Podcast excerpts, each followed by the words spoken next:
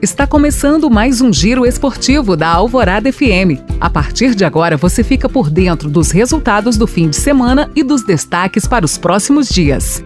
Mineiros no topo da tabela da Superliga Masculina de Vôlei e Brasil da Copa Davis são alguns dos destaques dessa edição. No futebol, Cruzeiro goleia o Pouso Alegre e Atlético segue na liderança do Campeonato Mineiro. Focado na Libertadores, América fica fora das eliminatórias do estadual.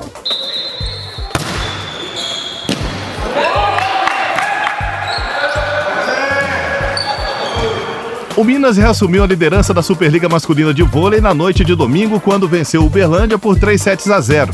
A equipe do Triângulo Mineiro segue na lanterna, já que não venceu nenhuma das partidas disputadas até agora. Já o clube da capital soma 55 pontos, dois a mais do que o Cruzeiro, vice-líder do torneio. O time celeste jogou no sábado, quando venceu o Blumenau por 3 sets a 1. No mesmo dia, o América recebeu o Goiás e foi derrotado por 3 sets a 0. A equipe de Montes Claros está na nona colocação com 22 pontos. Os mineiros voltam às quadras na terça-feira, quando o Berlândia recebe o Cruzeiro às 7 da noite. No dia seguinte, tem o Minas e Goiás em BH. O jogo do América nessa rodada contra o Campinas foi antecipado quando o Coelho levou a melhor por 3 sets a 2. Entre as mulheres, a Superliga só volta no próximo dia 18. Na ocasião, o líder Praia Clube visita o Barueri, enquanto Minas vai à capital federal para enfrentar o Brasília. As duas partidas serão às nove da noite.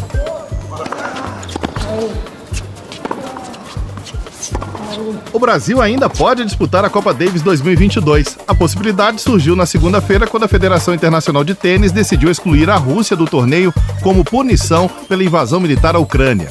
Com a medida, o país foi substituído pela Sérvia, equipe que teve a melhor classificação nas semifinais disputadas no ano passado. O novo convidado será uma das nações eliminadas na fase classificatória realizada nos dias 4 e 5 de março.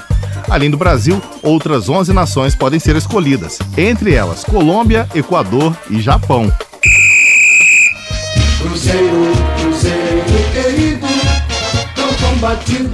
o Cruzeiro goleou o Pouso Alegre no domingo por 5 a 1 na penúltima rodada do Campeonato Mineiro. Daniel Júnior, Vagninho, João Paulo duas vezes, ambas de pênalti, e Rafael Santos marcaram para a equipe celeste. Mais de 23 mil torcedores acompanharam a partida no Mineirão, palco da estreia do novo uniforme com referência ao céu estrelado. Com a vitória, a Raposa assumiu a vice-liderança do estadual à frente do Atletique pelo saldo de gols. No mesmo dia, o time de São João del Rei bateu a Caldense por 1 a 0. As duas equipes já estavam classificadas para a semifinal, já que o América perdeu no sábado por 2 a 1 para o Berlândia. Lucas e Kellyton fizeram para o time do Triângulo, enquanto Índio Ramírez descontou para o Coelho, mas não foi suficiente. Com o resultado, o América não tem mais chance de ficar entre os quatro primeiros. Atlético Mineiro, uma vez até. Quem já estava com a vaga na mão desde a semana passada é o líder Atlético. No sábado, o Galo ganhou por 1 a 0 do Democrata de Governador Valadares fora de casa, com gol de Nath Fernandes no final do segundo tempo. A vitória alvinegra praticamente sacramentou a primeira colocação do estadual. Se confirmado, o Atlético terá o mando de campo caso avance a final, que neste ano será disputada em jogo único. Vamos cantando o hino do América,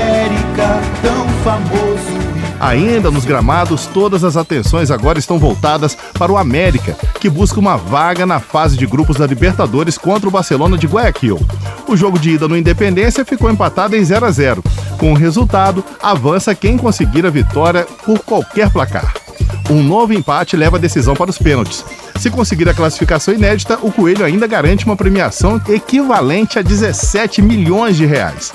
A bola rola para o América e Barcelona de Guayaquil na terça-feira, às nove e meia da noite, no Equador. Fica por aqui essa edição do Alvorada Esporte. Giro informativo com os resultados do fim de semana e os destaques para os próximos dias nas quadras, piscinas, pistas e gramados. Este podcast foi apresentado por Mário Augusto. Produção de reportagem e edição de texto foram de Ana Clara Moreira. Já o roteiro foi de Rafael Lourenço. Grande abraço e até a próxima. Alvorada FM, você sabe por que ouve.